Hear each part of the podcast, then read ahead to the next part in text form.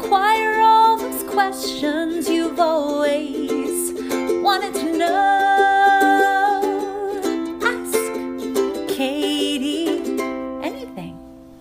Hey, everybody, welcome back to another episode of Ask Kati Anything. I am your host, licensed marriage and family therapist, Kati Morton. If you're new here, welcome. We're glad to see you. Now, today we have, I think, eight questions. Yeah, because some of them are a little longer, and you know me, I like to ramble. And so we'll just jump into these. Now, if you are new and you're like, hey, where do I ask these questions?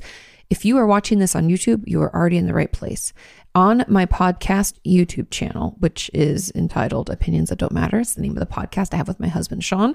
You go over there and in the community tabs, when you go to the homepage of the channel, there'll be little tabs where it's like videos about. One of those tabs will say community. You check, you click on that. And on Sunday mornings, I ask all of you for your questions and you just put them in there in the comments down below those. And if there's one that's really close to yours, you know, give it a like and even leave a comment with an add on to that question because I do my best to get through as many of them as possible. Okay. Without further ado, let's just jump right into those questions. And the first one is Kati, you've mentioned several times that a therapist shouldn't be working harder than their client. But what if they are? How do you address a client who has run out of motivation to get better? what if this is a client that needs to be in therapy, but has just kind of given up hope that things will even get better or that things will ever change? I know this sounds silly. It doesn't, don't worry. And it should be something that comes naturally. But how do you find motivation to keep going? People keep asking me what needs to change in my life and how how am I motivated to change my life? And I just don't have an answer. I honestly don't even know what motivates me anymore. I've struggled with MDD, which is otherwise known as major depressive disorder, for several years and recently had a suicide attempt.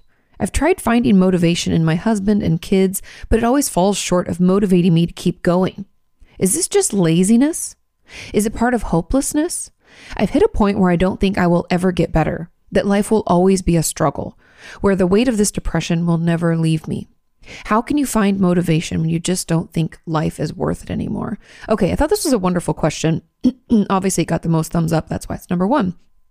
But okay, there's there's a lot of questions in here. Now, yes, a therapist should not be working harder than a patient. And if anybody's wondering what I mean by that, what that means is that when we're doing work outside of session and in session, it's important for a therapist to meet a patient where they're at and help guide them along, but not do more work than the patient's willing to put in because it's not my life that I'm trying to change, right? It's theirs and they're trying to work on that. And if I don't give them an opportunity to work on it and try to do it all myself, it just doesn't work out. It's not good for the patient. It's really not good for the therapist. And it's really not good for the therapeutic relationship. And so, overall that's a really unhealthy balance in therapy. And if i as the therapist find myself doing that what i usually do is i talk to my patient about it and i say something to the effect of recently i've noticed that i am, am doing more work to help you feel better than you're doing work and we just have a conversation about it. Do you feel that way too? What what's going on for you? Have things shifted recently? It's been I was looking at my notes, it's been the last month and a half or it's been the last 2 months, you know, whatever it's been. I usually come in kind of knowing when this shift took place and trying to work with my patient to figure out why that shift took place, if that makes sense.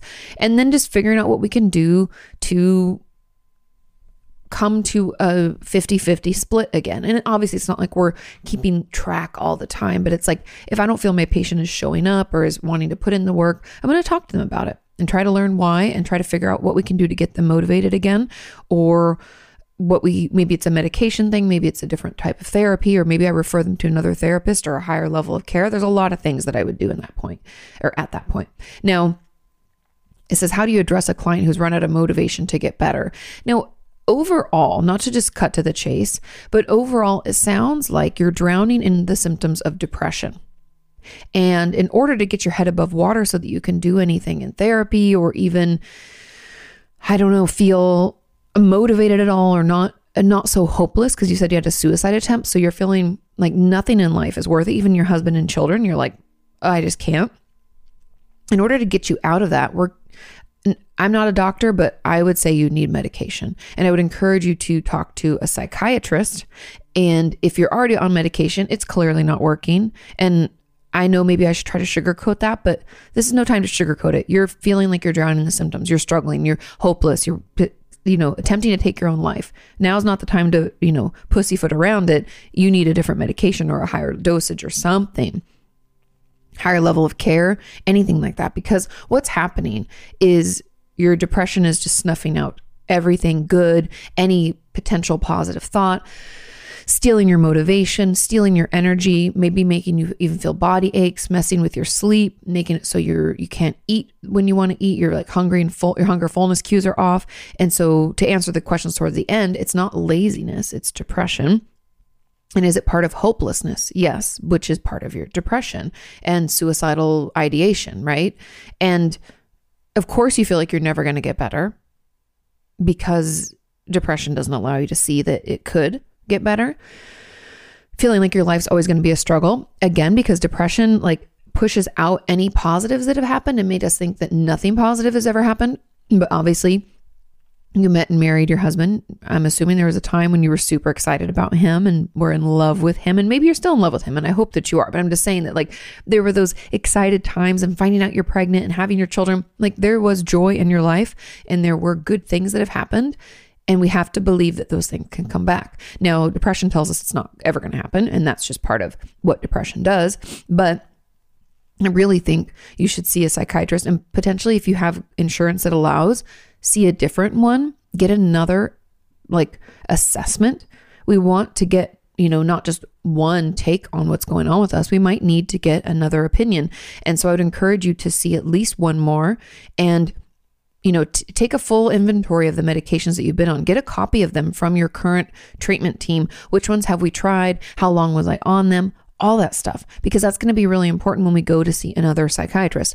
And not that this is like 100% effective, but a lot of people found success doing the, I think it's just a swab or you spit almost like those DNA tests, but there are tests that you do to find out what medications will work best with your system. Again, it's not 100%, but it's just another thing we can try. Most insurances cover them in the States. Um, from patients whose insurance didn't, I want to say it was like $100. I think if you have that in your budget, $100 would be well spent if this means that we can get on a medication and in three weeks we're feeling better. Um, but that's really how you get the motivation to feel like your life is worth it again, because there's no amount of behavioral techniques that I can offer to you. There's nothing I can say to make you feel better because depression's clouding your judgment. It's taking away any hope or joy for the future. It's telling you nothing's ever going to get better. And it, it, will get better, but I, I'm not going to be able to, you know, all of a sudden make you believe that. We're going to have to get some medication on board so we can stop drowning in the symptoms. Okay? I hope that makes sense. I hope you know that it can and will get better. We just need to get the right support. Okay, let's move on to question number two. And let me get a drink of water here. My voice has been hoarse for the last like week because our friends Lauren and Adam came to town. And when I get excited, I like laugh really loud and I talk really loud. And I think I threw my, not threw my voice out, but what would you call it? Just like I wore it out. Like I'm talking about my voice as if it's like my back, like I threw my back out. I threw my voice out. I shouted it out. okay. Question number two says, Hi, Kati. I struggle a lot with comparing myself to other people who seem more happy. joy is, or what is it? Comparison is a thief of joy. So, not just happy, people who seem more happy, successful, talented, and so on than me. I know the comparison is a thief of joy, but doing this is automatic to me, like a reflex. Being told not to compare myself to other people is like being told to grow two inches or to learn to fly. It'd be great, but I have no idea how to do it. Do you have any suggestions on how to start addressing this? For reference, I'm a 42 year old man with depression, anxiety, and probable ASD. Now, ASD is autism spectrum disorder, if any of you don't know. Okay. Now, if we feel, and there are some comments um, to add on to this, but if we feel the need, not even the need, if we feel like we're comparing ourselves just like it's an instinct, like it's not something that we really choose, it just happens automatically. Here's what I want you to do. When you find yourself looking out at someone else's life, first of all, we never know what's really going on in someone else's life. And I just have to put that out there because it's like if we're on our phone on Instagram, we're like, oh my God, her life looks so good, or his life looks so amazing, or oh, they're making so much money, or whatever. And here you are like drowning in debt, or struggling, or not liking your career path, or whatever, right? We look out and think they have it all together and it's amazing. But behind the scenes, we don't really know. We're making a lot of assumptions, and they might be going through the exact same things as us. They just know how to take a good picture to make things look a certain way, and they they you know quote unquote tell a good story about their life, right? So just putting that out there. It's never as good as we think it is. But what I want you to do is when you find yourself doing that, when we're looking out and thinking, oh, everything's so good and they have it all together and oh, I'm such a loser and blah, blah, blah, right? We're comparing. I want you to, when you say something nice about them, right? When you make an assumption, oh my God, they, they like make so much money. They're so successful. You're giving them kind of a compliment, right? I want you to then look at your life and find one thing that you're grateful for or one thing that you can compliment yourself on. I know you hate it but it's important. We have to do this work. I know it's tedious, but it's important. The reason that this is such a knee jerk reaction and something that you find yourself doing all the time is because you've been doing it with such regularity. The only way to stop a habit like this is to replace it with another habit or to add on another habit, which is kind of what I'm doing here. I'm not telling you to stop. In fact, the more you do it, the more you're going to have to compliment yourself and come up with more things to be grateful for. And you can't repeat them in the same day. So your grateful things can't be repeated in that day. And you can't have your days be the exact same either. I want you to mix it up. We need to come up with new things that we're grateful for or things that we want to compliment ourselves on. Okay. Um, I know it's going to be hard, but we're changing, again, we're changing a habit. It takes a lot of work to change a habit. It took a lot of work to put this into place and it's going to take some effort to pull it out. But it's not that you just can stop doing it. We have to train our brain to think and do it in a different way. And so, my goal for you is to pay attention and notice when you're doing it so that you can offer yourself a compliment or what you're grateful for. Cool? Cool. Okay. Now, there was a comment on this, and it says, as an add on, how do you stop yourself from comparing yourself to others to the point where it becomes crippling? And you just can't seem to do anything right because your anxiety gets uh, bad when you do it, and yet you can't stop doing it. I know that's a really long, confusing question. Sorry. No, it's okay. No problem. So, I guess again, it's not about stopping it. I think that's kind of sometimes what how we can get ourselves caught in situations or in, in patterns is when we think that the only way of doing something is just to like try to stop it, right? Oh, I just have to stop doing this. It's just I I'm overdoing this, so I must, you know, it, it's not so much about the stopping. It's more about the understanding where it's coming from and working to change that behavior or that pattern by introducing something more positive.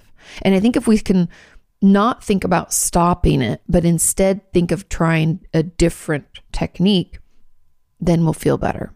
Does that, I know that sounds kind of woo woo or maybe a little silly, but I'm here to tell you that when we think, oh, I can't do this anymore, that's all we're going to want to do. It's almost like the diet mentality when it comes to like behavioral change. We'll tell our brain, oh, we like, da, da, da, don't do that anymore. And then immediately our brain's like, thinks about it again and we're like and doing that like stop stop stop kind of stuff doesn't always work. I'd, I'd, argue most of the time it doesn't. I think what will work is when we notice we're doing it saying oh i'm comparing again or i'm doing it so much my anxiety is getting really bad. Oh kati said that instead of just letting my brain spin out and compare and like oh make me more anxious instead of letting it do that this time i'm going to acknowledge that i'm doing it I'm not going to judge myself. I'm going to say, oh, fuck, you're doing that thing again, right? Oh. And then I'm going to tell myself, hey, you know, I'm actually really grateful. I'm going to be honest here. I'm going to try to think of something for myself. I'm really grateful that Sean and I were able to uh, buy a home this year. That's pretty amazing. I never thought it would happen. I thought I'd be a renter for life. I'm really grateful for that. Now, I know that's a big thing and we're not going to have those all the time, but another thing I'm grateful for is that I got a good night's sleep last night. Doesn't always happen, right? Super grateful. Also, I mean, look, just I'm putting these out there so maybe this will get you guys started and spark some ideas. I'm also grateful to the fact it's not raining today so that Roxy will go outside because our puppy is afraid of the rain. You heard it. I know it's true. She doesn't like it. She won't, it's like hard to get her to go potty. it's been a stress. Um, so I'm grateful for that. I'm also grateful it's getting colder outside. I'm grateful that when I got up, I had my favorite bread. It's like the sourdough bread with everything bagel seasoning on it. It's amazing. Also, I have my cold brew. Grateful for that, right? It doesn't have to be. I think sometimes we think these things that we're grateful for have to be these big things. And sure, those are important and they are there. But also there's a ton of small things to be grateful for. Like my voice is kind of coming back and my throat isn't sore from screaming with my friends and having a good time, right? I'm grateful for that also, right? That I was able to do that. I know this is hard and I know it's tedious, but I'm just here to tell you that it is life changing. I've shared this story many times before, but I'm going to share it one more time.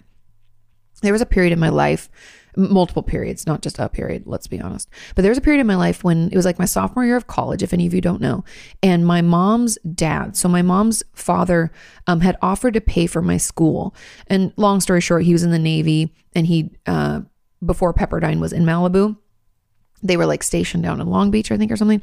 And they would come up the coast and he saw them built. He just thought it was such a cool area. And he was so excited that I was going there. He offered to pay for my schooling as a loan at a low interest rate to our family to pay it back. Okay. And I know some people pay parents and you know family pay for their schooling my family's not like that and my my parents didn't have the money so it was really great that he offered to do that and i want to say our interest rate was like 2% or something so he offered to pay and then he got, I don't know, not senile. I don't want to throw that word around because I don't really know what happened. But after my freshman year, it was like two weeks before I was going into my sophomore year, he decided he didn't want to pay anymore. But I'd already said no to all the loans and everything. I hadn't set up, done the FAFSA and all the stuff that you have to do in the States. I had to withdraw from Pepperdine for a year and go up. Um, I went up, I'm saying up because it was north to Seattle. And I went to Seattle Central Community College for a year as I saved money and applied for loans again and filled out all the paperwork. And during that time, I was really in a shitty place. I was super angry. I was frustrated. I had all this stuff planned, right? Like sophomore years, usually people study abroad. That's why I went um, in the summer after that to go to Costa Rica to do a study abroad. Um, anyway, long story short, I was in a really deep, dark place and I was really upset and I was really angry. And during that time, I was one of my close friends at the time told me I was hard to be around. And she did it in a loving way. It was hard for me to hear, I'll be honest. But she was like, You're really hard to be around. You're so angry all the time and frustrated. Like, I don't really want to call you. Like, and she was, you know, again, doing it out of love. And I thought on it. I was like, Yeah, I don't even like to be me. You think it's hard to be around me? Imagine being me, right? I was like, I gotta fucking change this. So I got back into therapy and um, started doing this thing where every time I saw someone out in public, I would give them a compliment. Now, I know you're thinking, like, what does this have to do with like comparing? Because isn't that comparing? No, I would give them a compliment and then I would force myself to compliment myself.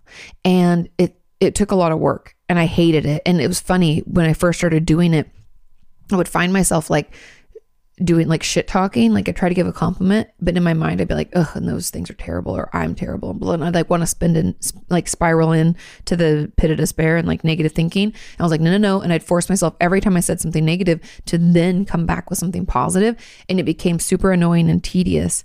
But I tell you what, it pulled me out, and I stopped having such negative trains of thought I stopped being so angry at myself and everybody else. It's not to say, I mean, obviously, I was working in therapy to like figure out the misplaced anger, and it was more because I was mad at my grandpa and him not really, you know, caring. And even when I tried to talk to him about it, he wouldn't reply. It was like all sorts of shit.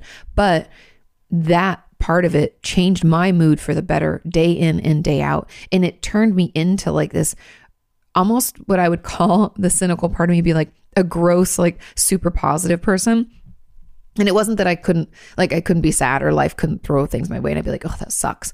But day in and day out, I just felt better. I felt more hopeful. I was more able to like look out at people and be excited for them and be excited for me. And them having good things didn't take from me.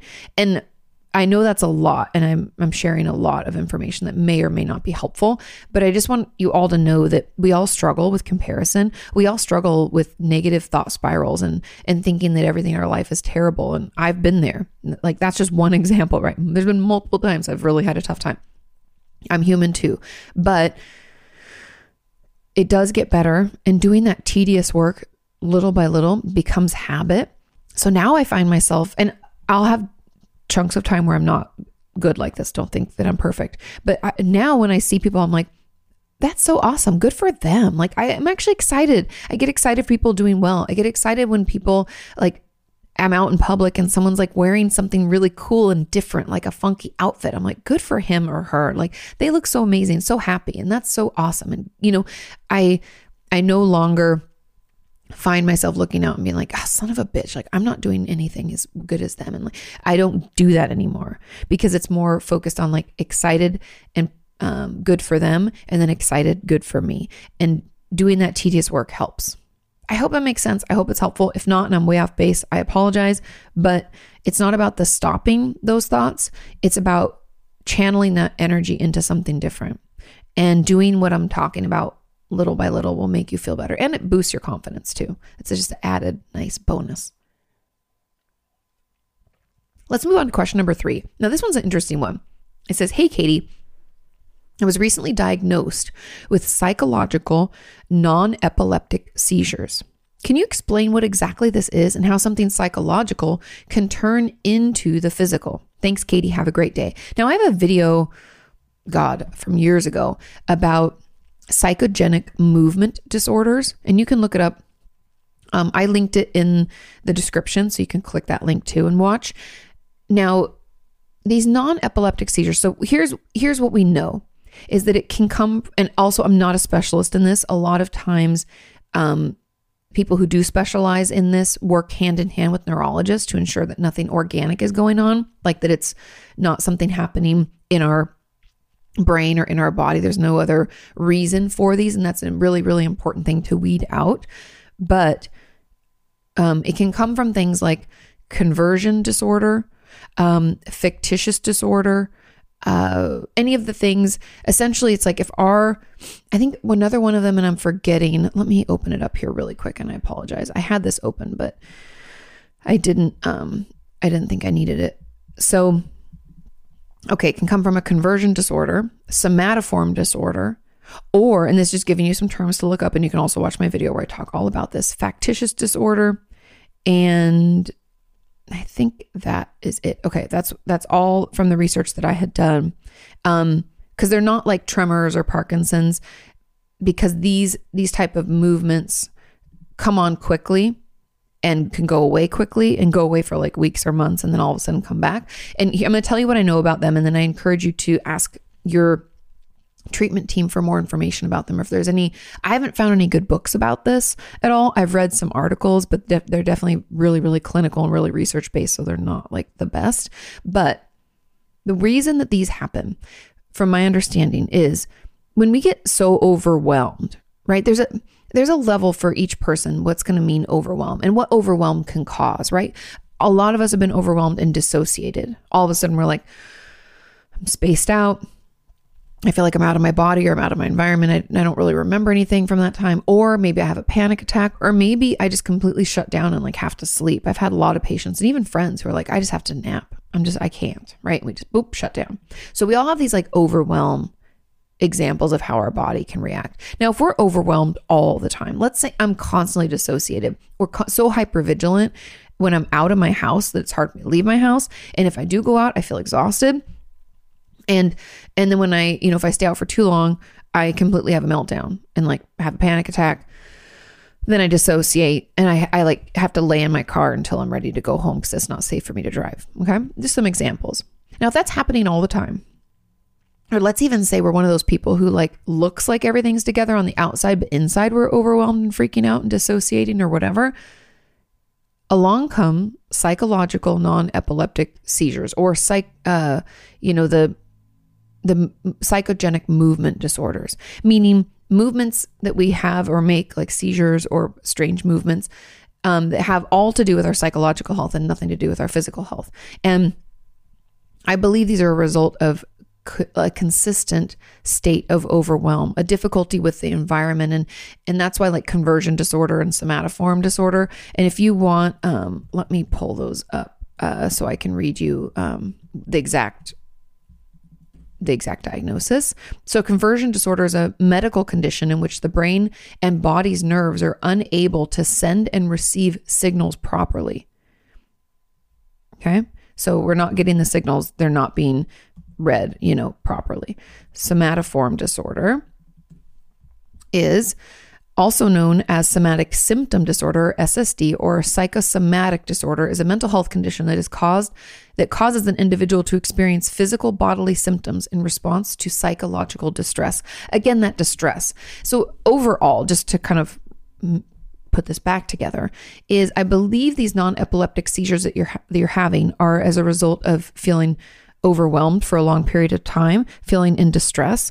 Um, a lot of my patients who have struggled with like more of the tics, not so much the seizures. I've had patients not, and it's not just if we have autism spectrum disorder or ASD, we can do what's called stimming, or we can, where it's like we kind of like do movements like rocking or tapping. It's these repetitive movements that can help, uh, help, they're kind of soothing to our system. They help us feel a little bit better. That's not what I'm talking about here, but we can do certain things like, like flick a hand.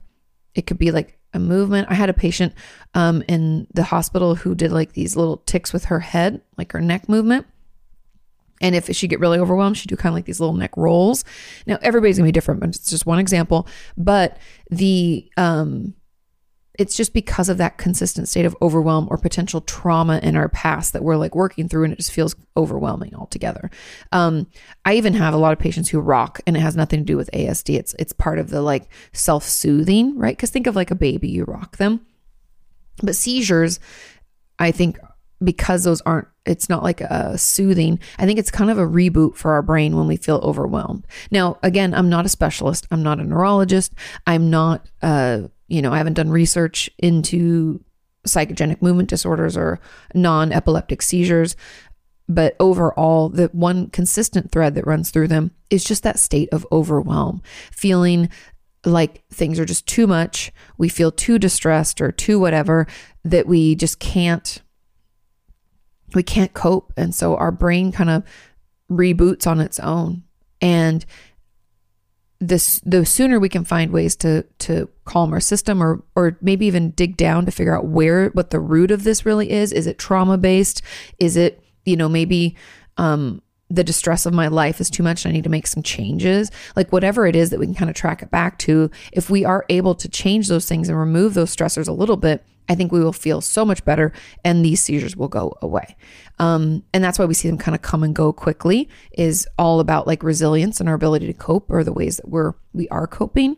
And I know that that's not like a complete, uh, answer, but again, I don't specialize in this, but those are just the things that I know about them based on the research I did for that video and, you know, the things that I understand within what I do. Some people do have movements that they do um, that are like, like I said, factitious disorder, which is a mental illness where we, we like kind of pretend that we're sick or having an issue to get attention or to get medical attention. And again, that's not a bad thing. I know there's lots of judgment when we need attention. Everybody needs attention. But there can be a lot of different reasons. But with seizures and what's happening with you, I think it's just that overwhelm, and we have to find ways to help you calm down. Question number four says Hi, Kati.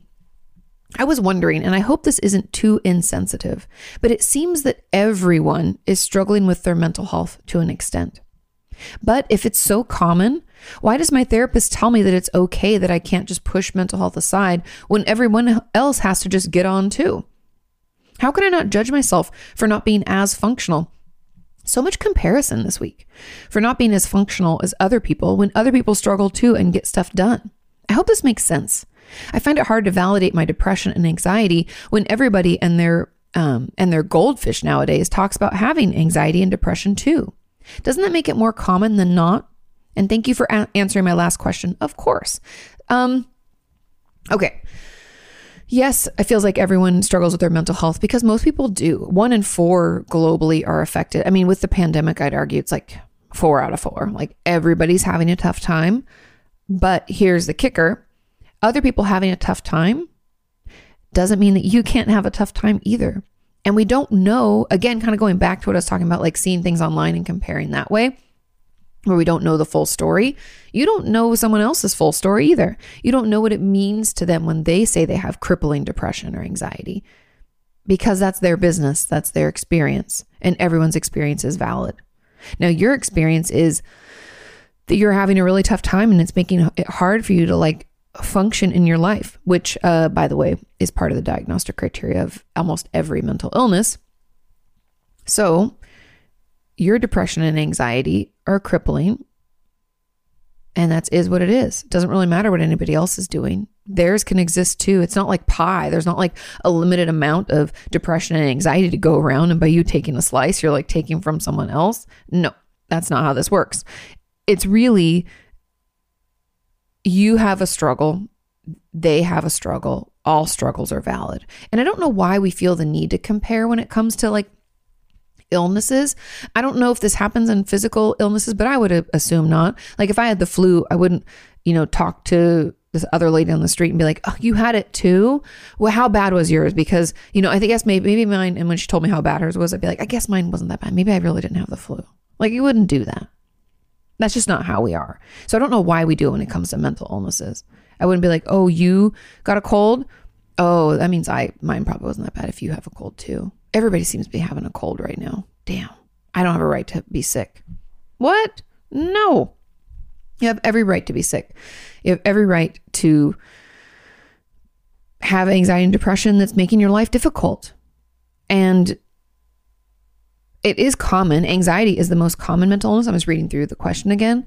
Um, it's the most common mental illness affecting, I don't know how many millions. I want to say it's like 30 million people, maybe 40 million people. A lot of people, anyway. Um, I think everything's underreported. So I always assume every mental illness is happening with more frequency or is more common than we think because like no one's asked me, you know, like how would they know? Um, if I didn't get diagnosed, how would you know? Um, so anyway, I think that um that it probably comes I mean, I talked to your therapist about this because I think this judgment and this comparison, it's going to take eh, you're going to have to fight back against it, kind of in the same way I was talking about how we have to give other people compliments. I think we have to validate other people and ourselves simultaneously. So when we find these thoughts coming up, I think it might be beneficial for you to think, yeah, that must be really hard for them, right? And we have to have identifiable people. I would encourage you to challenge with facts. And because we don't have any facts, when we have these thoughts about like huge swaths of people that we don't know, we're like, oh, it seems like everybody in the US, right? Everybody around the world is talking about anxiety and depression. Everybody around the, huh? Really? Is that actually supported with fact? The short answer is no. So you tell your brain to shut the fuck up and stop doing this to you. And instead we say, you know, other people do have anxiety and depression. And I personally, because I struggle as well, right? Validating them, validating us, know how hard that is. And that must really suck. And I hate that all of us are going through this, right? There's no judgment, there's no hierarchy. We just we are. And so I'd encourage you to pay attention to when you're judging or when you're thinking that everybody else has it, therefore you can't. I want you to check your facts and I want you to validate yourself and others simultaneously. I think it'll be easier for you to validate other people, but then once you've done that, I want you to, you know, turn that on yourself and be like, and for me too, you know, but be more specific, use some language like, and I know, so let's say we've said to other people, I know that it can be really uncomfortable and it's it's really a bummer that people are going through it. I wish there was better help out there, but I I also feel you know the ramifications of it, or I feel the symptoms of it, and it, sometimes it's debilitating, and that sucks for me too. So we're validating, validating. Again, tedious. Again, I know it's exhausting, but I just want you to know that there it's not pie. There's plenty to go around. And someone else having something doesn't mean that we can't have it. And it is super common but again that doesn't mean that that you can't have your feelings and your struggles about it because everyone's going to be different. Everybody's level of resilience meaning their ability to like weather life storms is going to be different. Everyone's ability to like white knuckle and push through which i do not recommend. That makes a lot of things worse. Like i've had tons of patients over the years who like stuff it down stuff it down and then you know, come to a day where they just can't do it anymore, have repeated panic attacks. Maybe they have to leave their job or they have to go into inpatient, right? Just because someone looks like they're managing it better than us doesn't mean they are. And it also doesn't mean that we can't still have our struggles. So notice the judgments. Don't necessarily work to stop them, but but do validate and check your facts on it because I think you're making a lot of assumptions. And just because something's common doesn't mean that we can't have it too. And yeah, I, I hope that helps. I know it's hard.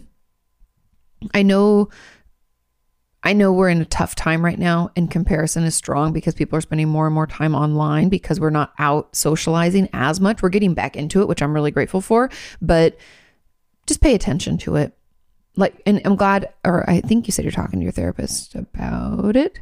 Maybe not. Yes, you said your therapist tells you it's okay. Yeah, let your therapist know what you're going to try and that you're going to try to do this and have them check in on it for you so they can, you know, be hold you accountable to your homework. And keep me posted, okay? There was a comment on this and it says, on the opposite end of the same subject, I always get from people, including my therapist, that I look like I'm doing just fine. Oh, internal distress. Like no one can tell, including my therapist, from looking at me that there's anything wrong. We can be really good at hiding it. When all I feel is like in two that I'm two seconds away from falling apart. Most days I get out of bed because frankly I have too many things going on that I can't not get out of bed. But the only thing I want to do is just stay in bed and pull the covers over my head and never come out again. Taking care of myself is getting harder every day. And that's all I hear from everyone is you have to take care of yourself. And it just feels like my therapist doesn't get it. She says she believes I'm depleted, but she'll say I look fine and that she can't tell there's anything wrong looking at me, as if that's the only way to tell. Come on now. Which is just confusing. How should I look? And it didn't help that I just got bad news from my doctor about my current health status. I just want to be able to express how bad this all feels. Um, how close to the edge I'm feeling, and that I really need to do something about it before it all comes crashing down. However, even trying to do that is just so difficult with my anxiety. There are days where I just feel like it's too hard to keep fighting people to do what they're supposed to do, and I just want to give up. But at the same time, I'm afraid of what it would look like or what might happen if I do. It's like those bad thoughts are right there waiting to take over, and I won't have energy to fight them off. As always, any insights you can give me would be greatly appreciated. I thought this was an interesting side aside from this, or like an add-on, because a lot of us look like we have our shit together, but internally we don't. And what I would challenge, I mean, here's a question I have for anybody who's out there feeling like that. What would it mean for you or for your life or the people in your life if you didn't hold it all together? Because there's a reason that we're like, gotta look so tough or look so put together on the outside. There's something in us that's telling us that that's the only way to cope. And I'm curious about that. So, almost in my head, I'm like, instead of trying to change that or say, like, how do I let people know that I'm having a really hard time? I'm more curious about like what it would mean to you or like what you assume it's going to mean to people around you if you fell apart. Because we don't all have to be strong all the time. We don't always have to have it all together. There's nothing wrong with falling apart, but I'm curious what you tell yourself about it because the only one pretending to hold it all together and make it look okay on the outside is you. And I don't mean that as any judgmental, like pointing you. I'm just saying that no one's telling you you have to hold it all together, but we're taking on that responsibility for some reason. Now, here are some thoughts I have about it, or hypotheses that I have that I would want to test. Are we like, in our family maybe the the one that fixes everything? Are we responsible for everyone else's emotional well-being and physical well-being? How did we get that role? Hmm if that's true how do we get that role? Do we accept that role today? Maybe we don't. Can i just bounce out of that role and 100% you can you know how we do that putting other people in charge delegating and letting ourselves off the hook yes, it takes some mental like fortitude to be like, nope, I'm not responsible. Nope, nope. In the first like bit of time, you're going to feel like you don't have anything to do. And you're going to feel like you're not doing your quote unquote job of like holding it together, doing things for everybody else. But over time, and you'll find your brain fighting it, you're going to you're going to start to fall apart because we don't have the distraction. Okay, so I'll get into that now, but consider that why why do I feel like I have to have it all together? If I didn't have it all together, what would that mean? Let's dig into that. Secondary is that we can do this. We can try to hold it all together and look like we got it to, you know, we're doing good um, as a way to distract from how shitty we feel. And it makes sense. Nobody wants to feel shitty or admit that they feel shitty and like actually feel it. Ugh, right? Nobody wants to do that. But unfortunately, we have to. We have to let ourselves feel all the good, bad, ugly, indifferent, whatever thoughts, feelings, things like that. Let it like wash over us. It doesn't have to take over us, but it can happen. And we can be frustrated and we can feel it and we can move on. And I think I would argue that maybe this like stuffing it down is our only distraction, our only way that we know how to quote unquote cope, which tells me we need more coping skills and more resources. It's not just about taking care of yourself. Even just doing this is taking care of yourself. So it's not so much that your therapist needs to notice that you're barely holding it uh, on or holding it together. I mean, it's not the people in your life need to notice. we need to find a way for you to be able to tell people. First, we have to find a way for you to be able to tell yourself, I would assume. Yeah, I think that's probably the hardest is just admitting to yourself that like I don't feel good and I don't I don't like this and I don't want to do this anymore. That might be really hard or it might be easy, but I'm just we're just I'm talking it out, right? We're just talking it out. Because if we can dig into that stuff and we can figure out why why this role is the role that we take we took or have taken or continue to take, right? Why this role? Why can't someone else take it? Could someone else do it for a bit? Could others, could we divvy up this role of having it all together to other people and take turns falling apart? For some reason, there's always one person in every family. It's usually like the hero child where they do everything perfectly and good. They hold it all together for everybody.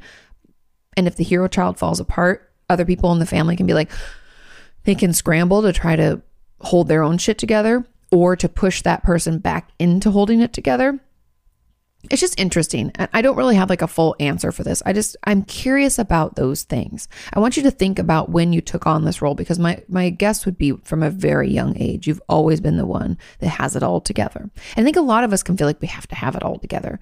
And I always am curious like, well, what would happen if you fell apart? What would happen if you melted down? Is that so bad? What's so bad about doing that? What would that mean for you? What are you telling yourself about that? I'm curious. But yeah, I think, and then my homework for you is to get better, meaning we're just going to start practicing at telling people that we're not doing well. Start with your therapist and even tell them, I'm going to try to get better at telling you how bad I feel and what's really going on. Because I know I can, on the out, from the outside, I can look like everything's fine. And that's that's really our work. Little by little, we have to break this pattern because I think we've been in this pattern probably since we were like 10 years old, maybe even younger. But that's my hypothesis. Let me know what you think. Okay, final, I think this is the final add on comment. Nope, there's two more. Another question on this says As an add on, what if you're very high functioning? I have anxiety and attachment issues, and I sometimes self harm. And my psychiatrist talks about a depressed state, but I'm not feeling depressed and I get my work done most of the time. So I sometimes wonder if I'm not just exaggerating the whole thing because I don't feel like my symptoms are bad enough to warrant a diagnosis. Like I probably have some subclinical depression and anxiety, but I feel like this doesn't really count as a diagnosis. My therapist said that some people can have a lot of resources and still struggle a lot. It was very validating. Your therapist is correct. Again, everybody's level of resilience or number of resources, their ability to weather life storms, can make them uh, better able to white knuckle through life, meaning I can just hang in there. I can get to work or school. I can do my job or, or you know, study. Heck, I can even do something socially. But then when I'm not doing those things, I'm like, oh, like I need a nap. I'm like comatose. I have to like lay down. I can't do anything else because Have to recharge. It's taking all my energy for me just to barely hang on. High functioning mental illnesses are still mental illnesses. It just means that because of our level of resources and uh, what was it? Uh, what did your therapist say? Sorry, I have to read it again. Yeah, he said resources, but coping skills, let's say, or a level of resilience. But because of that, the level, then we're able to do the things that people assume people with depression or anxiety can't do. And I'm here to tell you that mental illnesses look different depending on the person going through them and depending on the situation in which you encounter that person. Like if you if someone was to see me out at like a work event where I have to like schmooze with people and talk a lot, you'd be like, "Oh, Kati's an extrovert and she's like super outgoing." Mm-mm. Mm-mm. I can be when I have to be, but in my like self of selves, I'm not that person. After those events, I need like 3 days to recover where I don't talk to anybody but Sean. And that's it. Right? And so maybe when you see someone, you're like, oh, they don't seem depressed. They're super happy. Well, yeah, I saw them at like this one year old birthday party where they were there for two hours and they just like put on a happy face and did the thing. And so everyone, I, I say all that and I won't belabor it anymore, but I, everyone's going to look a little bit different. And that doesn't mean that a diagnosis is not is not met or isn't warranted. It just means that for us, it just looks and feels different than what it looks and feels like for someone else. Not everyone with every mental illness has it in a severe type. I don't know why we think that in order to warrant us getting help or to get a diagnosis, we have to be severely disabled. Like we have to struggle to do anything. What that really means is we often need a higher level of care and we probably waited way, way, way, way too long to reach out for support. People wait too long anyway. I I even as a person who goes into therapy waits too long to get back into it. So that that just that's what that means. It doesn't mean that that help is more warranted or that we earn it more or that we're I don't know that it's valid. It just means that we have a lot more to work through. And truly the sooner we get in to see someone, the sooner we start working on it, the better. And so I would argue that you you just have a ton of resources and coping skills. Your resilience level is really high. You really work hard to do that.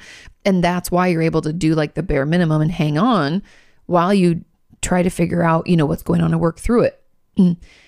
You still can feel shitty and you still have, I think, it was anxiety and depression that you talked about. Yeah, depressed. Oh, depressed state. Yeah. So your depression is still there but you just have a lot of ways to cope and ways to deal. And so it doesn't come through in the way that I think you've assumed that it should. Okay, now the final add on to this says regarding people minimizing grief and the fact that losing a grandparent is a common experience. Common, why do we think that common means that we don't have a right to feel bad about it? Just because something happens to a lot of us doesn't mean it doesn't fucking suck, right? Like, take COVID, for example. A lot of people have been getting COVID. I luckily haven't. I'm gonna knock on wood. A lot of people gotten COVID. Now, just because a lot of people have gotten it doesn't mean that when I found out that my mom's boyfriend Larry had it, that I couldn't be crazy worried about him and making sure he's okay, by the way. Full recovery, totally fine. Just because it's common doesn't mean I can't f- feel the way I need to feel about it. So just throwing that out there. Just because a lot of people lose their grandparents and it's a common experience doesn't mean that we can't be devastated. When my papa passed away, I was devastated. And I still sometimes am like sad about it. My phone kicked up a photo from like three years ago. It was like memories, you know, memories. And it was my papa with my uh, niece B. And I was like, ooh, just because it's common doesn't mean I can't feel the way I need to feel about it. Okay, so and this person goes on to say, I lost my grandparents six years ago, and I'm just now dealing with some of the guilt and grief related to that loss. Yeah, sometimes it can be complicated, right? I have a whole video about complicated grief that I would encourage you to watch. Their deaths were within the same week. Oh my God, I'm so sorry. And super sudden. It was a total shock to me, actually. I think I stuffed it for a long time because life was just too crazy. Is it common for people to do this and to not deal with it until years later? Yes, especially in situations like this. I had lots of well meaning people tell me to just be happy that they're in heaven, not suffering anymore, etc. That's such bullshit.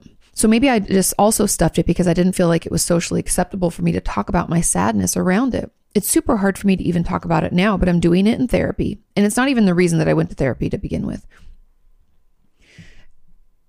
People don't, uh, some well meaning people say a lot of things that are hurtful.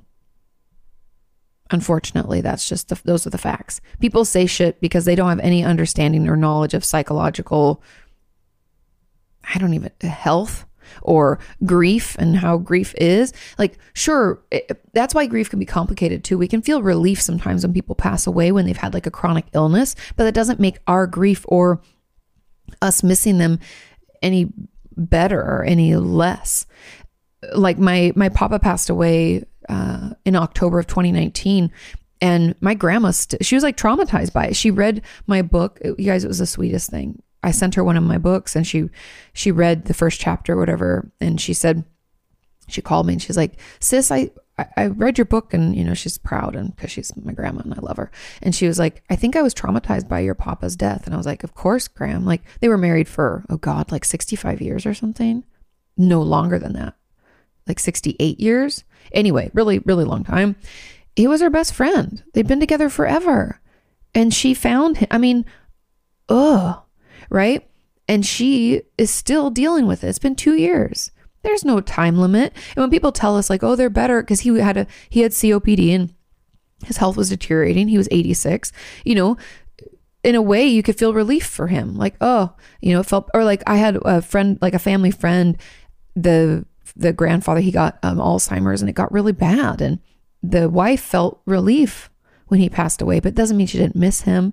And it took her years to process it. So I, I know I'm getting in the weeds on this a little bit, but people don't understand what grief is like. And sure, we can feel good for them or happy for them that they're no longer in pain, but that doesn't mean that we can't feel shitty about it and wish they were here. And I know then there's this complication like, oh, I'm being selfish. I just wish they were back. No, you love them and it's hard. We've lost a person. We want that person in our life. Like, even when my dog Corny, we had to put him to sleep because he was getting so, so sick. I missed him and I wanted him around. It wasn't that I didn't understand that it was probably better for him to not be in pain anymore. But that doesn't also, that his, relief or the relief of the pain physically that they might be experiencing doesn't mean that I have relief from the grief, right? One doesn't negate the other. They can both happen at the same time. And so when it comes to grief, especially when people tell us that like, you know, it was a shock, so that's a trauma. So you were traumatized. I just want you to know. And people told you just like be happy for them. So you didn't really feel like it was appropriate for you to express your grief. It has taken you 6 years to even begin that process. And grief is so complicated. So, all in all, you can watch my video about um, complicated grief. I also have a video about, I think it might just be called like feeling relief when someone dies. Maybe that's what you look up on YouTube. But both of those things hopefully will help you feel validated in the comments too. And just know that grief takes time. We all work through it at our own pace, it comes and goes. And it's okay for you to feel sad. It's okay for you to work through it at your own pace. Um, and it does get better. I don't know if that is any, you know, any gives you any relief or any hope for the future, but I'm here to tell you, as someone who's lost people in my life, my dad and my grandpa and um, my other grandpa and grandma, like it does get better. So hang in there. Okay. And if you hear barking, it's because Roxy is, you know, she's a very spirited puppy dog. okay. Question number five says, Hey, Kati, I have a question about therapists showing emotion in session. Last week, I was talking to my therapist about su- my suicidal ideation and some rituals around attempting.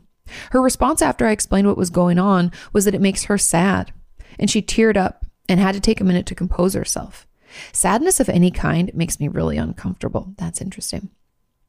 So I didn't ask her why that made her sad. But when I've talked about my trauma, she's been emotionless or almost robotic, even though I really wanted Oh, wanted to. Interesting. Would it be weird to ask her why one makes her sad and not the other? Thanks. Of course it'd be fine. The great thing about therapy is we're sharing in a human experience. Yes, the relationship itself is a little bit different, but this is a great place for you to not only understand why some, one thing makes her sad versus the other. I have my suspicions. I don't know if you want me to share them. I'll share a little about a little bit about what I think it is. Um, trauma, I'd assume, is in the past and the suicidal ideations or suicidal rituals are now.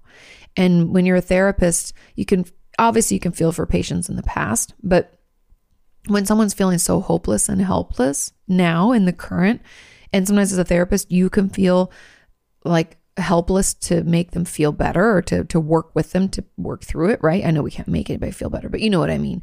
I can feel a little helpless too. And that feeling can be really sad. And then I can feel really sad for them because imagine the helplessness and hopelessness they're experiencing. It's just really hard. And yes, trauma, when we're trying to process it, can be hard to hear as well. But this is like in the current, and we can feel a little bit more responsibility for it. But I don't really know what her reasoning will be.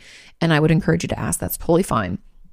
But therapists are human too and i think that's the great thing about it is even though we don't know anything about our therapists about their life it's a great place to practice communication and i would really want you to dig into why sadness is so uncomfortable for you. What is it about sadness? Is it does it feel overwhelming are you afraid you won't be able to pull yourself out of it? Is it something that has never been expressed to you? Or if you were sad, did you get punished in some way? I'd be very curious about that and dig into that. And I think this conversation with your therapist will help initiate that conversation. Okay. And keep me posted. It's interesting. But yeah, I think overall, therapists are people too. And some things might just, you know, get us more than others, poke those buttons.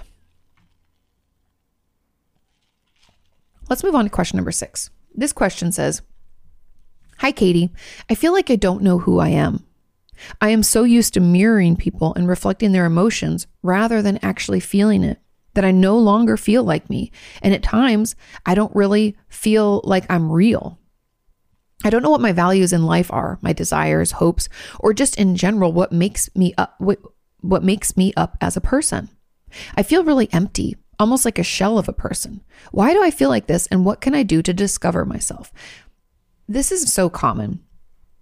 Often, especially when we're people pleasers, but we can dig into that. So mirroring people, if anybody doesn't know what that really means, it's like when we're we're kind of like mimicking other people and like doing what they do as a way to get them to accept us and to feel connected. It, it's a very useful tool, and a lot of people, um, a lot of autistic people will use mirroring as a way to do the social cues that they might not know how to do otherwise, if that makes sense. And so if someone seems really upset, they want to like mirror that expression to make sure that, you know, even though they feel it, those, if you guys don't know, those with ASD don't often reflect emotionally the same way that we would do, like facial expressions, or they don't understand social cues in the same way maybe we would, or feel the need to do them in the way we would and so we'll, they'll mirror so many people will mirror as a way to fit in and feel connected because obviously we need connection too. And just because we can't express it in that way doesn't mean we don't feel it right? So anyway that can happen. And it can lead to a lot of us whether we're people pleasing whether we are on the spectrum or just struggle with our own emotions we can feel like we don't even know who we are or what we like and don't like which is when we need to enter into a little period of our life of self discovery. And it takes time. We're not just going to be able to flip a switch and figure out who we are, but here's what we can do. And I'd encourage you to do your best to try to have like childlike wonder when it comes to this. Be curious about things. Want to try new things. Sign up for a class. Take a online course about something. Do join a group that hikes. See if you like that. Maybe you don't, but we got to try it. And so trying new things is going to be key.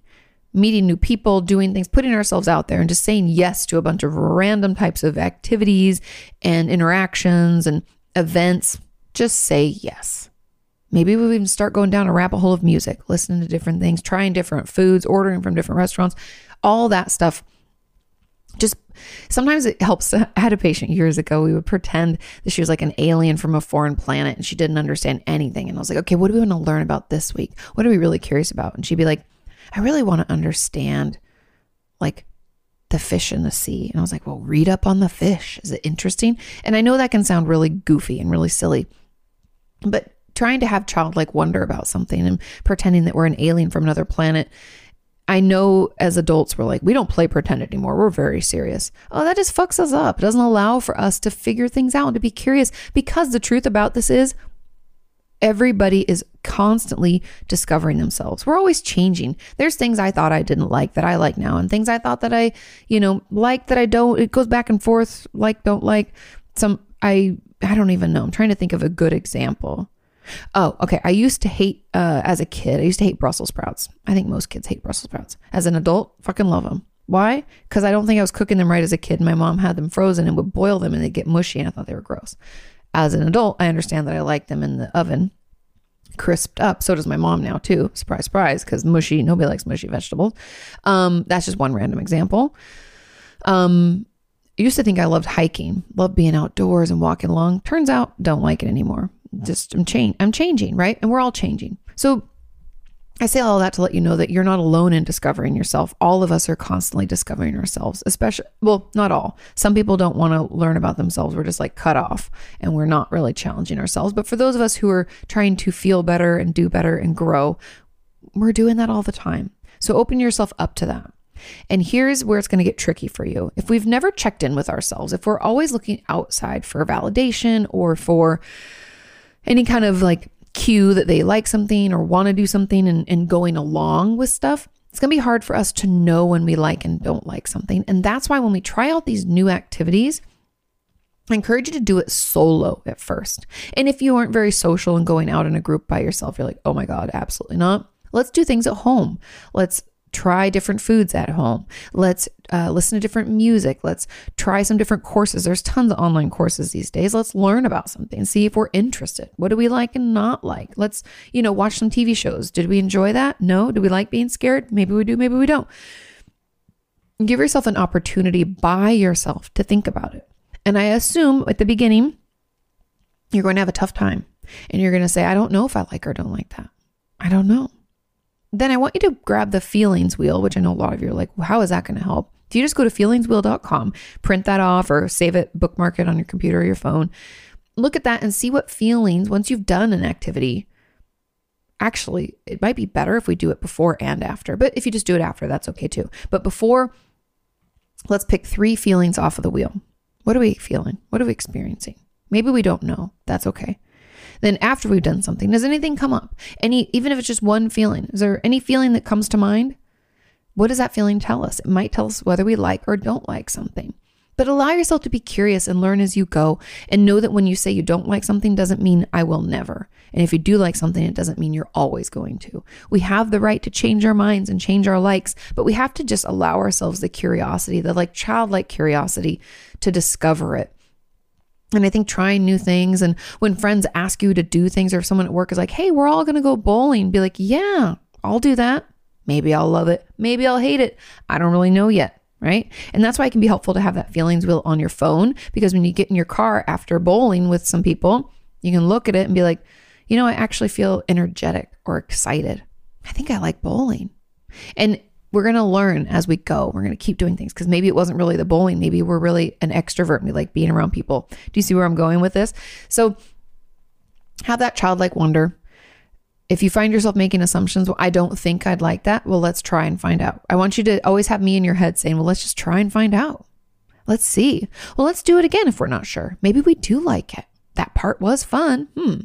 Right? So, yeah, let yourself be curious. Let yourself, you know, be non judgmental and fit in slowly but surely we'll learn about ourselves. And again, it's constant, something we're all going to have to do.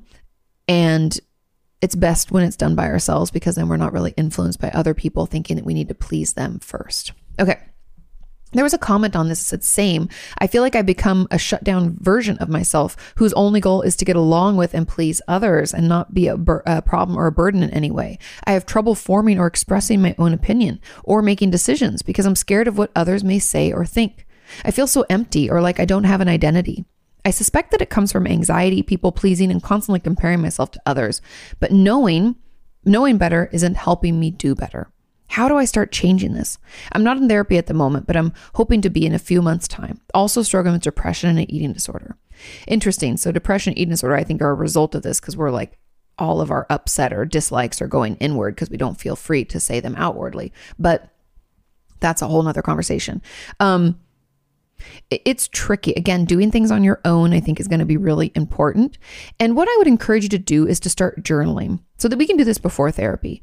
And the way I want you to be curious. So at, at the end of the day, I want you to look back on your day or maybe the day before. You know, if you don't have anything that happened that day, that's okay. We can look back farther.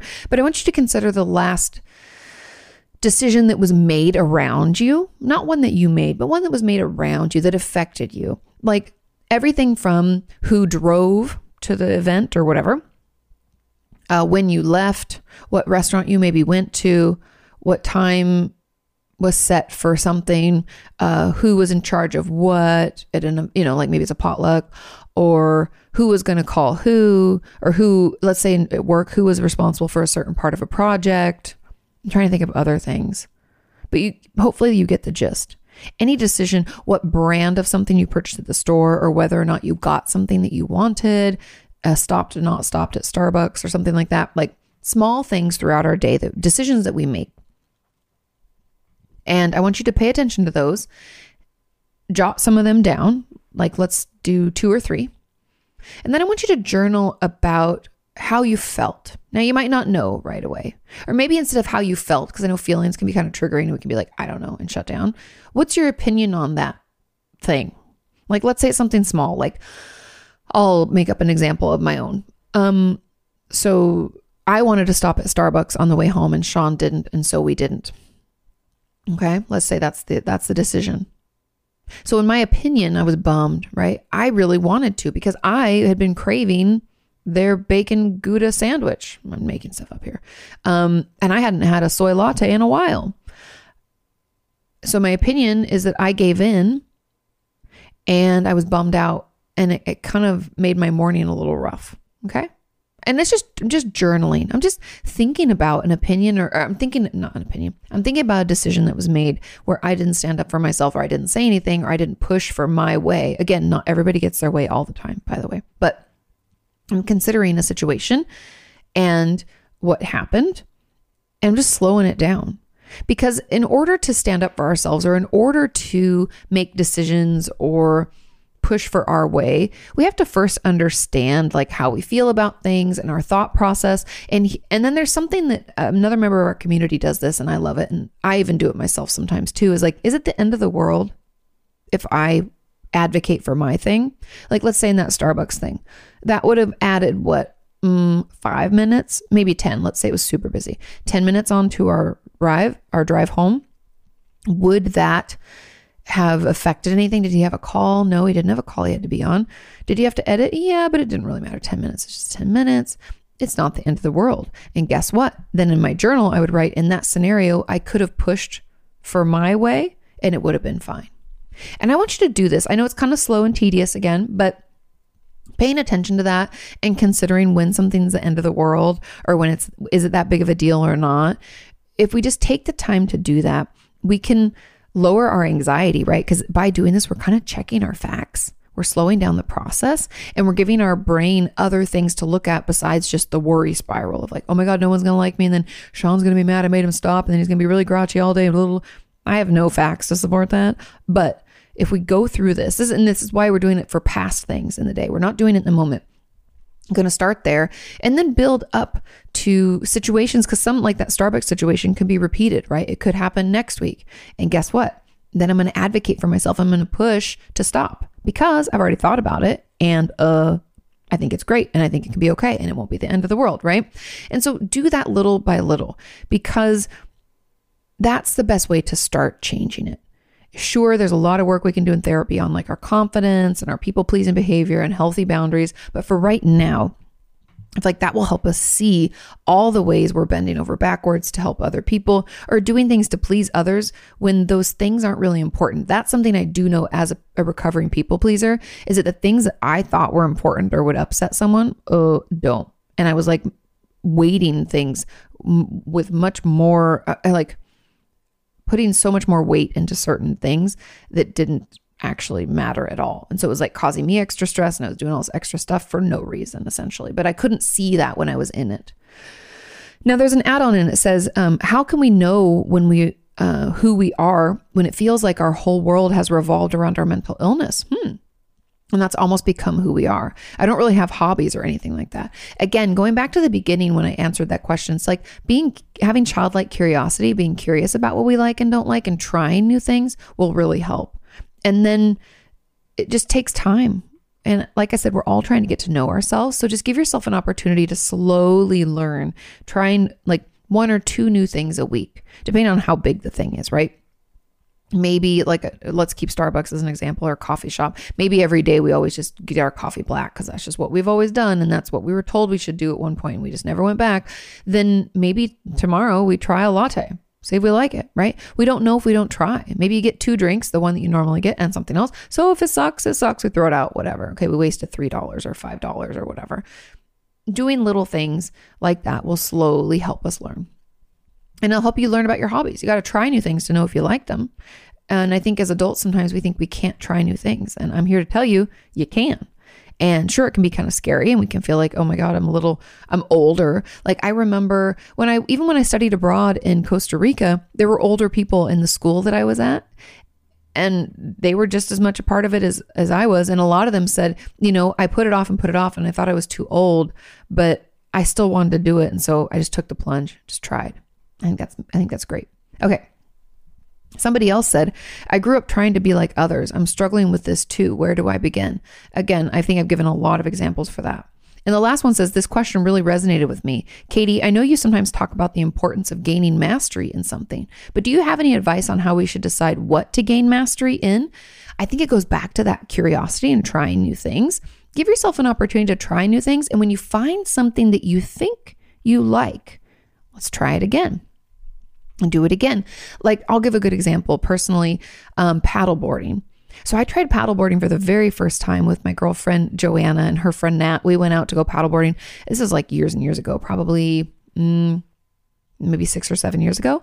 And I fell off immediately, which I was glad I didn't bring my phone because they were like, I'm not going to fall off. I'll bring my phone. I was like, oh, maybe. Mm, I don't trust myself. I knew myself. So, anyway, I tried it. I liked it, didn't love it. Didn't do it again. I wasn't sure if I really liked it. Then my mom really wanted to try it and she came into town.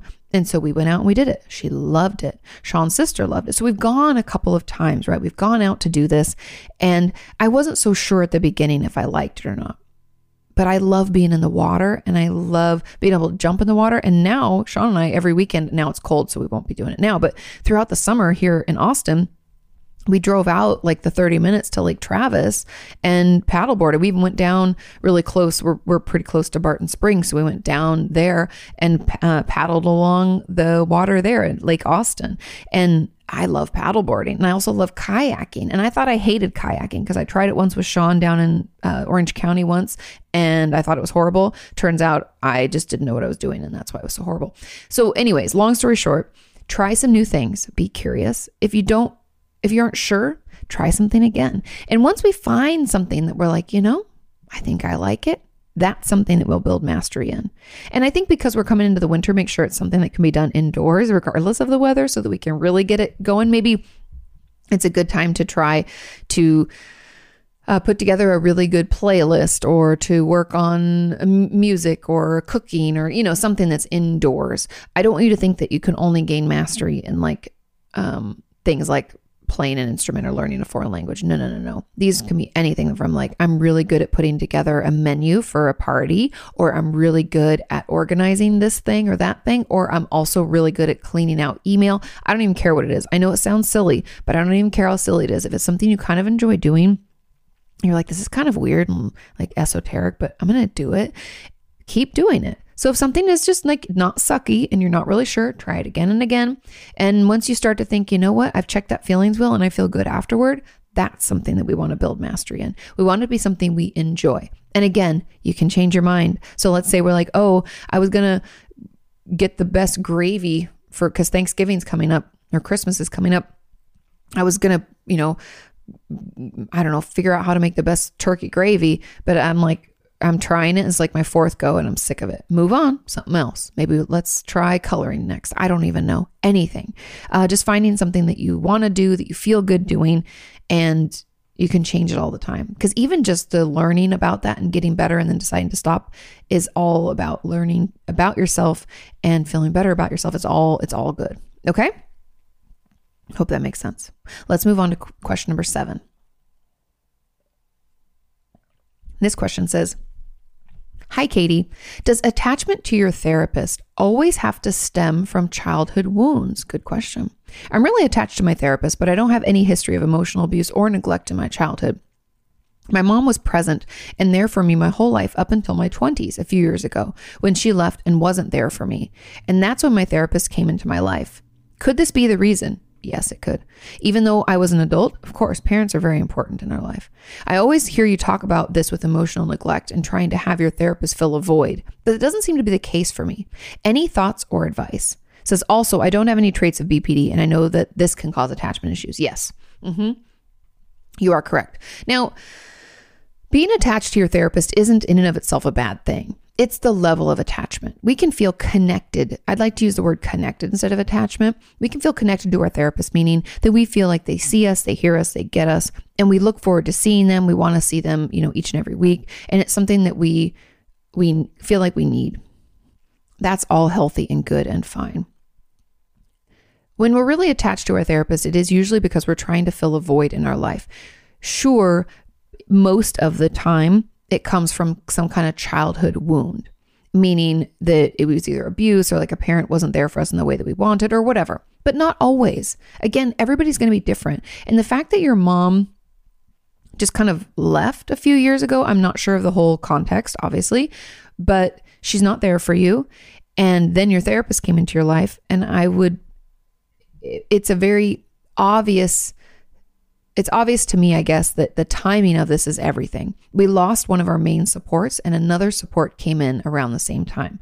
Of course, we're going to kind of like imprint onto the therapist. We're like, oh, you can fill the role as my mom, right? Especially when we're having a difficult time with our parent and we're trying to work through that, we can, you know, want to like fix it by being like, okay, well, my therapist will fill that role now. I don't really have to fix that. And it's like a defense mechanism slash coping skill. And it's it's common. So this could definitely be the reason. I would dig into this with your therapist and be curious about it, not judgmental.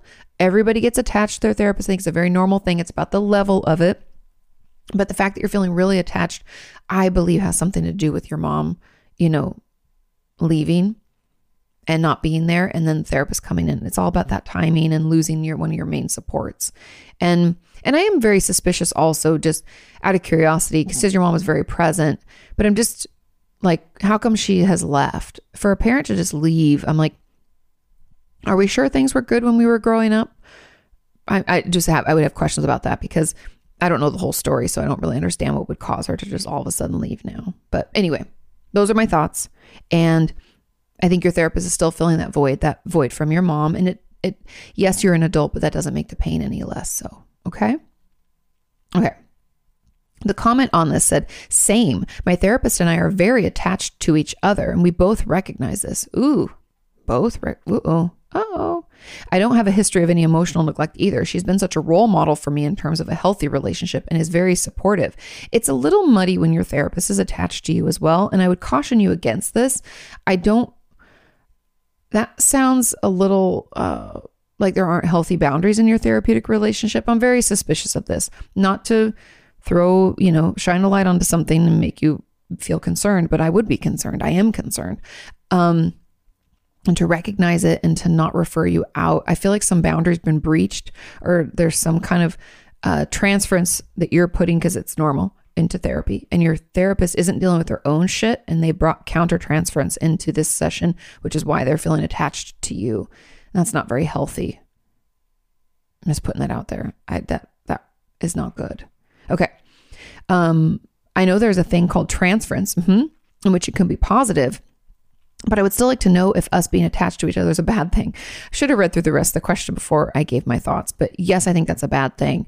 Um, that's countertransference, meaning that your therapist is then reacting out of your transference in a way that is not therapeutically healthy.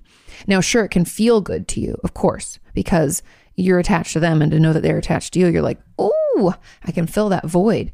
But that's the therapist's role is to not do that, is to help you understand what where that void is coming from and help you fill it with things that you can rely on. Because the thing that kind of sucks, and I hate saying this, but I've had to say it multiple times, we cannot rely on other people to fill those voids. It's never going to work. People can uh, your therapist can retire. They can go on maternity leave. They can go on vacation for an extended period of time. Something can happen to them. They're, they're your therapists. They're not supposed to be an emotional support for the rest of your life all the time and be there for you. That's not how that works. We can only do that for ourselves by healing and working through whatever caused the void in the first place, sometimes trauma, emotional neglect, things like that. It is great to have a very supportive and understanding therapist, but again, that's a bad thing and I hate to say it like that, but it's just the truth, and I'm sorry. And someone said, as an add on, if you think it's related, can an attachment to a teacher, uh, te- oh, to your therapist, teachers, etc., stem from an overprotective mother? Yes. It can go both ways. Could it be the case that you are so used to emotional participation and attention that you want it more and everywhere, not just at home? I know you said that our parents might have not given us the flavor of ice cream we wanted, but she literally gave me every flavor that I know of. And the only time she wasn't fully there for me was during uh, traumatic events because she was going through the exact same thing. I remember you once said the healthy attachment can be disrupted when there's a trauma and the primary giver cannot, pro- oh, that the primary caregiver cannot protect from. Could you talk more about this? Yes, I can talk a little bit more about this. Um, I think we can if we have overprotective or what I would call like helicopter parents, that can cause its own its own ish. And yes, it can be very similar because anything to extremes, like not enough or too much, can cause us to connect to other people and want to fill maybe the void that we feel with that overprotective or uh, absent parent. Now, I know that people might be thinking, but the mom was there and like she did everything and and she you know was emotionally supportive or whatever, was just overprotective. The the overprotective or a helicopter parent can actually be kind of traumatic and it doesn't allow for us to be very independent or to get to know who we are without someone telling us who we are all the time. It can also cause us to revolt, right? Kids can have overprotective parents and then go on to like rebel and do things that their parents would never let them do. Like I was just talking to a good friend of mine whose mom was super strict about food and that growing up like um, she's lucky she doesn't have an eating disorder. I was like, oh my God, thank God. But her mom was so weird about food all the time that when she would go to her friend's house, she would eat like everything. They called her the garbage disposal. She'd be like, any sugary candy? Don't mind if I do. Cookies? Yes, please. Pizza? You betcha. Because her mom would never allow for any of those quote unquote bad foods. By the way, all foods are good, just FYI. But anyways um, when we have an overprotective parent we can get an attachment to other therapists, teachers, and other people who give us what we actually need, which isn't overprotection. It's actually emotional support. Just because a parent is like super overprotective and helicopter doesn't mean they're they're meeting our needs. That means they're meeting their needs because they have high anxiety or, you know, uh, PTSD that they haven't managed, and so they're they're like hyper vigilant and overwhelming all the while still neglecting us. Does that make sense? I know I kind of took a long time to get to that point and I apologize, but that's why it can happen. It, and I know we always think it's the neglect, but neglect looks a lot of different ways. It's not just that they're not there. They can be there and they can be doing all this stuff, but they're not asking us how we are because they're telling us how we are, or they're telling us what to do, or they're telling us we can't do things because it's too scary. You know, it's too much and we can feel neglected in other ways. And so therefore, when we find a maybe a teacher at school who listens to us and asks us how we're feeling and doesn't pressure us to do one way or something one way or the other, we can be like, oh, this is exactly what I need. And we want to put that person in that void that we've been feeling from home. And so, yes, that's how that can happen. Okay, I hope that makes sense. Now, final question, and it's just a fun one. It says, Hi, Kati, happy belated birthday. Thank you so much. I had a wonderful birthday. said, Can we get some pup dates? No questions for me, really. Just want some Roxy news. Um, now go take a vacation, please. Now, I just got back from vacation and it was lovely. Um, it wasn't as vacationy as I would have liked because Sean still had to work, so we didn't really do much, and I still worked a lot, a little, but it was just nice to not have a ton of calls and meetings all day like I normally do. So that was kind of nice. I didn't have to like write a bunch of videos and prepare all that stuff either. So that was all good. Um, Roxy news. Okay, Roxy Girl has started her training. She was assessed, and it was funny. They gave her like a little report card, and Sean and I were like, it's all the stuff we already know. Like she doesn't calm very easily. She has a shitload of energy. She wants to jump on new people. If there are other dogs around, she wants to know what they're up to and has to be over there. So she has a really tough time focusing. so if we're working with her to like get her to sit, stay, you know, come, all that stuff, we have to do it like in the house or in the backyard where she can't see or hear from any other animals. Um, because if even if a dog barks and we're in the backyard, she's like, she can't contain herself. Um, so she's starting training and we're very excited about that.